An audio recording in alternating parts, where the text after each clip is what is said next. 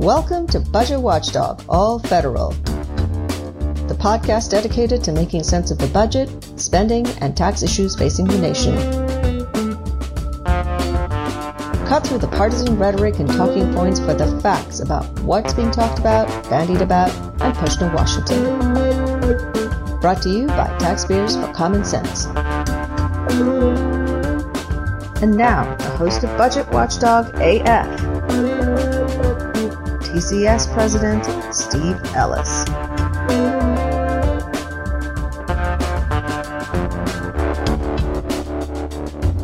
Welcome to All American Taxpayers Seeking Common Sense.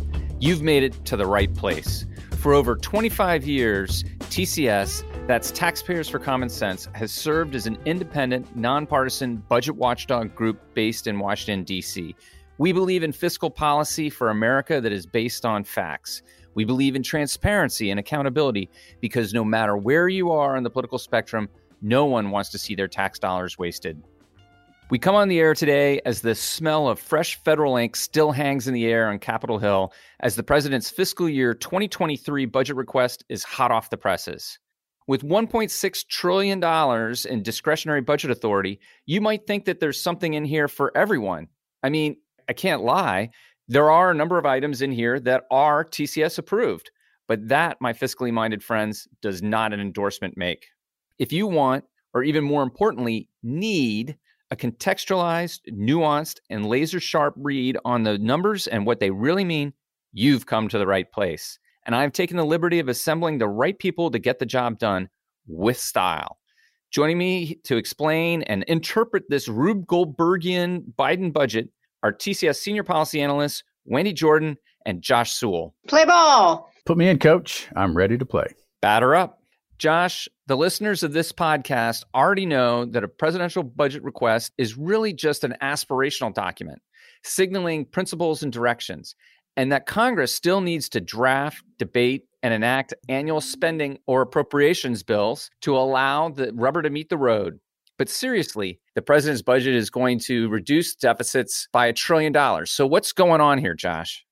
Sure, if every single thing that the president requests in this budget comes to fruition, then you would see a trillion dollars in less spending, while at the same time having 1 trillion plus annual deficits every year overall debt would actually increase to a record 106% of annual GDP.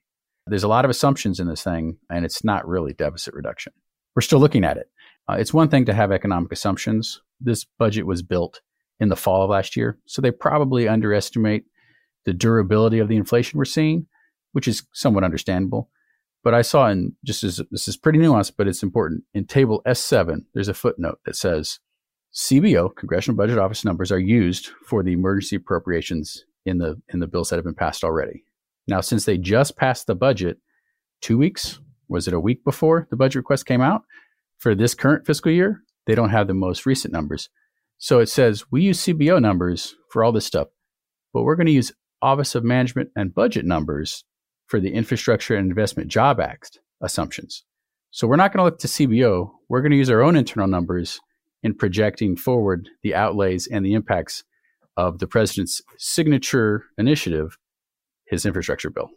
There's a couple things there to unpack uh, for our podcast listeners, Josh. I mean, uh, I mean, one thing is is that um, you know you mentioned the Infrastructure Investment and Jobs Act. That's the so the the bipartisan infrastructure framework that massive or trillion dollar infrastructure package passed last year.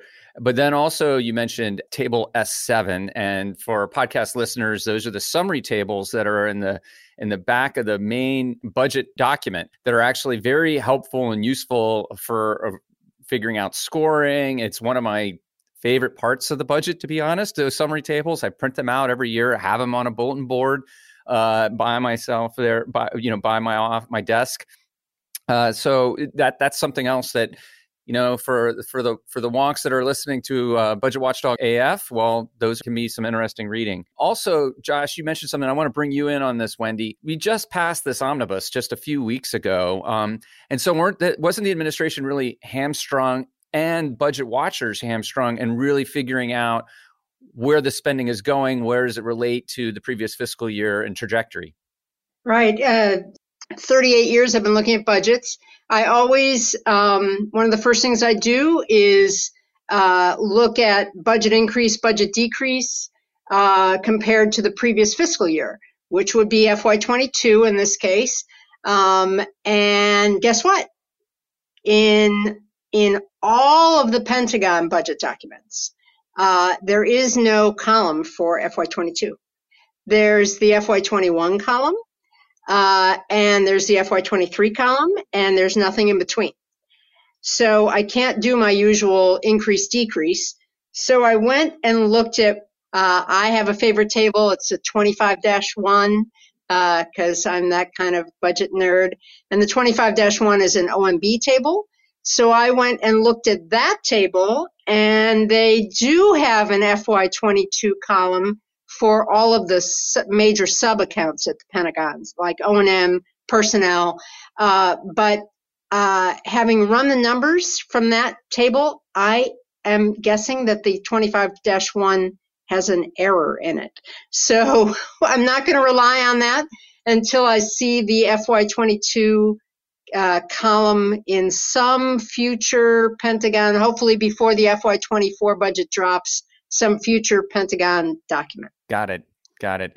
You know, one thing, Josh, you know, we were talking about gamesmanship with the numbers. Um, if you look at this budget, right, it basically says the pandemic's over, right? They didn't request any funding in the budget for COVID or pandemic related spending, right?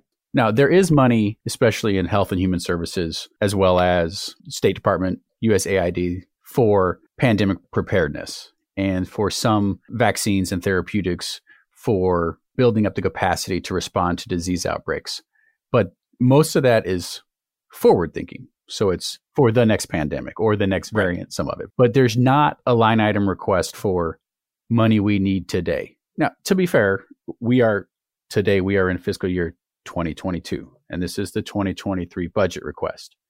But this is, again, another example of how the president's budget request isn't the end all be all of spending because at the exact same time this request came out, the administration was continuing to discuss and I was going to say demand. That's too strong a word. To to put emphasis on needing twenty eight billion dollars in emergency spending to get us through May or June for some of the the immediate COVID response. And actually, going into recording today, it looks like the Senate is probably agreeing to do $10 billion. So we're going to have somewhere between 10, 15, 20 billion dollars coming out that's not even a part of this budget. And that's not going to be the end of the 2022 COVID 19 spending. And again, this has happened every year for the last four years. When hurricanes hit, when wildfires go, we're going to see another supplemental supplementary spending request for natural disasters. So, I mean, you're talking.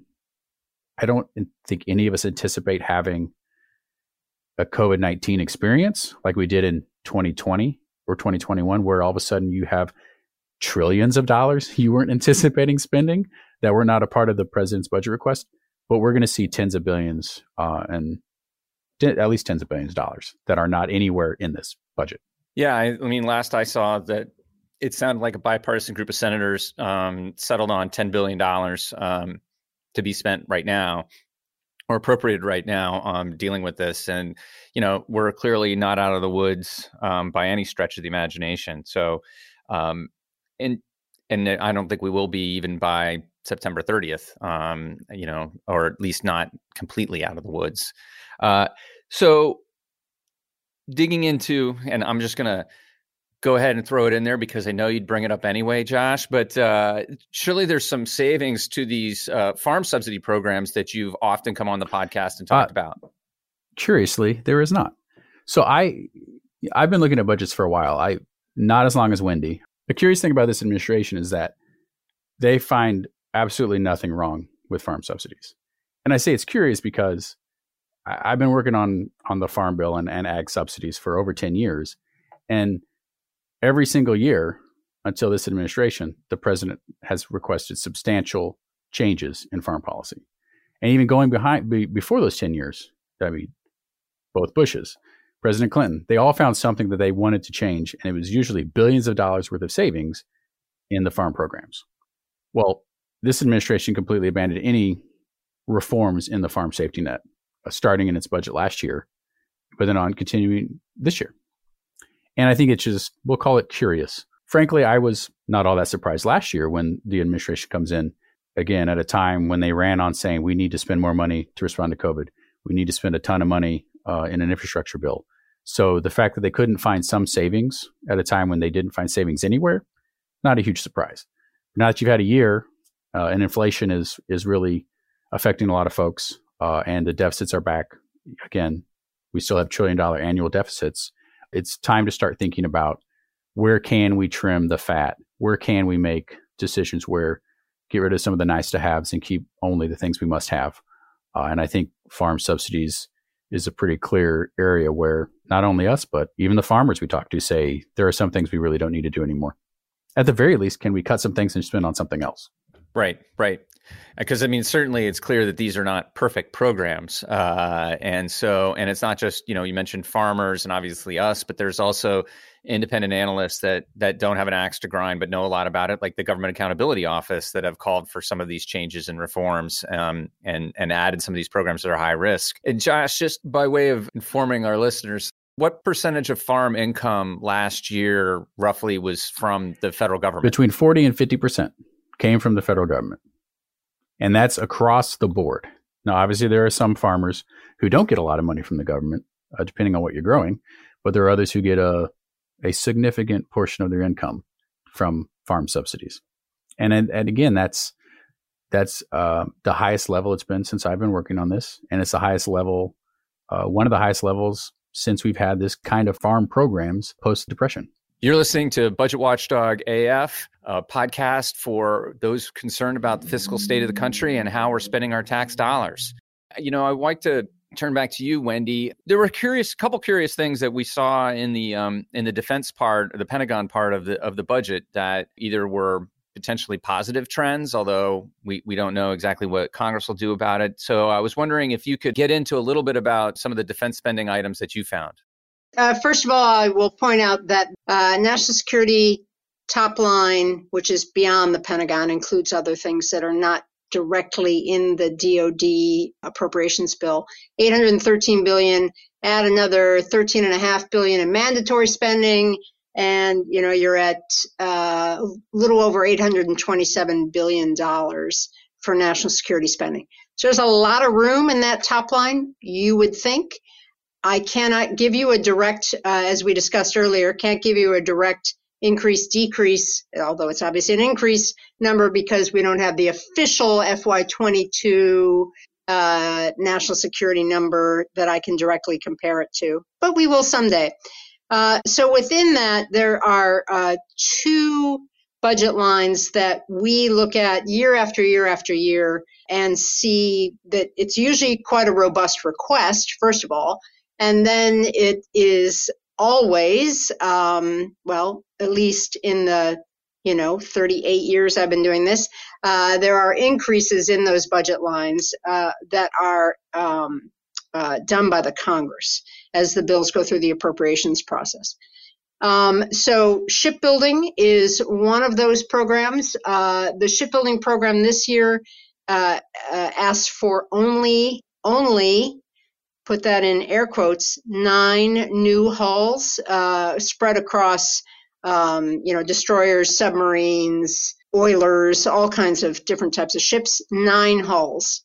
Uh, last year, the request was for eight new hulls. So, eight to nine, it's an increase. It's not a crazy increase, right? So, not bad.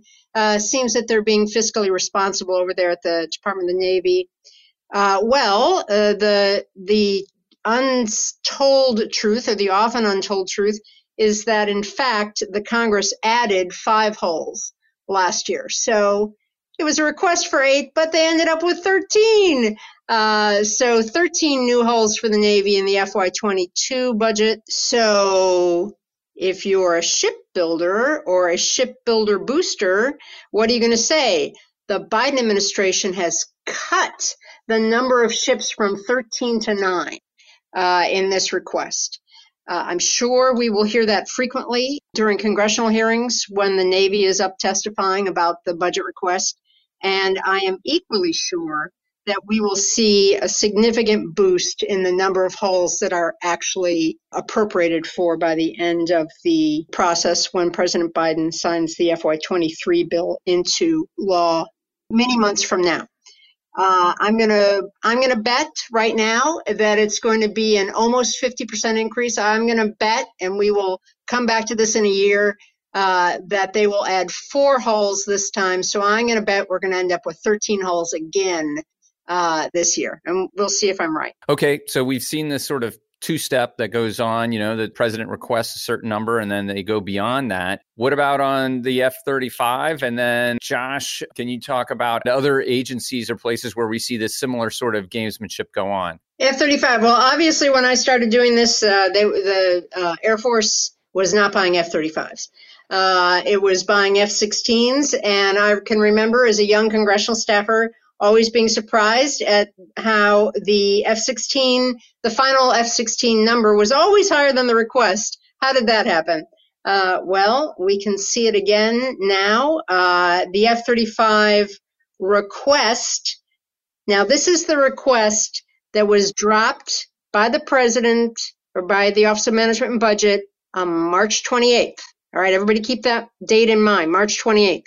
And the request was for 28 F-35s. Uh, I'm just going to give you the uh, the Marine Navy Marine Corps request here. Uh, Navy Marine Corps requests. They both fly F-35s. The Air Force also flies F-35s, so they're not part of this equation today. The request was for 28. March 28th, they requested 28. Easy to remember. Uh, then we have these little things called the unfunded priorities list, which close readers of Taxpayers for Common Sense waste baskets have heard us talk about and write about before. The unfunded priorities lists are when the Congress asks the military service chief, so what isn't in the budget that you actually want to have? These are now required by statute. They used to be just part of a kabuki theater in the Congress years ago. Now they're required by statute. Uh, and so the Navy and the Marine Corps produced their unfunded priorities lists. Uh, the Marines was dated March 28th. So the day that the budget dropped, the Marines said, hey, just kidding. We actually need more F 35s than we asked for. The Navy's unfunded priorities list was dated March 24th. And it's like this bizarre feat of time travel that the Navy, four days before the budget was dropped, was already disagreeing with what the president's budget request uh, was for in, in the area of F 35s. So, request again for the Marine Corps and Navy combined was 28 F 35s. The combined increase that they're asking for is an additional 12, so almost 50% more and that would make it 40 F 35s for the Navy and Marine Corps. We don't yet have the Air Force request for the F, uh, the unfunded priorities list request for the F 35. So I'm sure if past is prologue, they'll ask for another probably dozen, uh, 10 to 12 F 35s, and Congress will be off to the races. They will say, uh, as they lard up the F 35 account, this is because the military service chiefs told us they have to have these. Uh, and it makes me wonder why do we go through the budget process? Why do we go through the military services asking what, for what they asked for from the Secretary of Defense, the Secretary of Defense going to the Office of Management and Budget if we're going to allow this backdoor uh, unfunded priorities list to completely upend what the president's budget request says? Because uh, I think it was actually I don't know if it's sec- well, Secretary Gates. I know basically uh, when he was Defense Secretary, got rid of them, uh, and that's why Congress then eventually made them required by law. But there was it was either him or another Secretary of Defense that said that can't be a priority if it's not in the eight hundred billion dollar budget request. That right. a pretty low level. So can't be much of a priority. These lists used to be called unfunded requirements lists, the URLs, and a, a previous Secretary of Defense said if it's unfunded, it's not a requirement. So stop calling them URLs. And then they became unfunded priorities. And just for the record, for the, our podcast listeners, the Air Force in the budget request asked for 33 F 35s. So the entire uh, request for F 35s was 61 and now we'll see what the Air Force has on their unfunded priorities list. And I, I will certainly write it up and put it on our website when the UPL is made public. And you can find all of our budget analysis at taxpayer.net. Uh, and so it'll be on a lot more issues than we're going to cover in this podcast. Uh, but then, uh, Josh, what, what are other places where we see this sort of do si do kabuki theater uh, between what the president requests and what Congress end up? so there's another area of the budget that you see some very big differences between what's requested and what's actually spent. Uh, and that's in the Army Corps of Engineers Civil Works Division. So this is these are again these are the folks who are in charge of uh, building flood control projects, some navigation infrastructure on our nation's waterways, uh, and some ecosystem restoration related to those. Uh, it's again this is a, a bipartisan uh, issue that has tracked through every president I've ever worked on, where the president will request some amount of money, knowing that Congress says okay, thanks, and then increases that construction and maintenance spending by anywhere from 13 to 60% uh, in the actual appropriations. So we actually have a chart on our on our website where you can see it since fiscal year 2014 until the current request where it's the president's request is at this level and the appropriations just go higher and higher and higher. Uh, and interestingly, and again, this is why you want to look at the request and the numbers and say the assumptions are not always true in that when you look at for between fiscal year 2022, which we're in now, and the presidential budget request, he would actually be requesting a decrease of 170 million dollars. Now, I've been in Washington long enough that I usually qualify nearly everything I say, but there's 0% chance that cut happens. 0% chance. Because the Congress will not do it. And the president, like the ones before him, knows this. So this is a way of reducing your overall spending Sure, it's only by a couple billion dollars in this one area, knowing that Congress is going to come out and spend more later. So that's how you can work these numbers.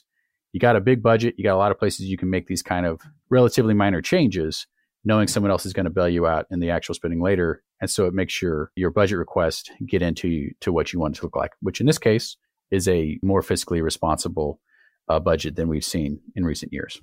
And as you point out, these are not the only places where we see this sort of gamesmanship, and we certainly see it on a bigger scale, even on the revenue side of the ledger, and talking about taxes. And so, you know, you have uh, proposals that are made that leaving even aside their merits and that maybe the Biden administration really, really does believe that there should be this sort of wealth tax, for instance, on billionaires, on unrealized income, that it's just not going to happen and yet you get to count that revenue in your budget because you're proposing it when in reality that may never come to pass. Or even the other things that we've pushed very hard for uh, oil and gas you know reforms on uh, on taxes for the oil and gas companies or repealing some of those breaks.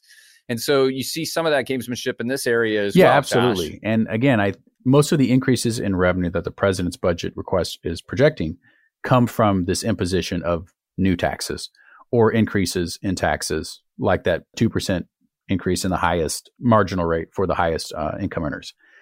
And again, it's valuable to have these in a budget request because it shows what the president is claiming he wants. Uh, it's showing what he values, what, what he believes we should move towards in revenue and in spending and in taxation.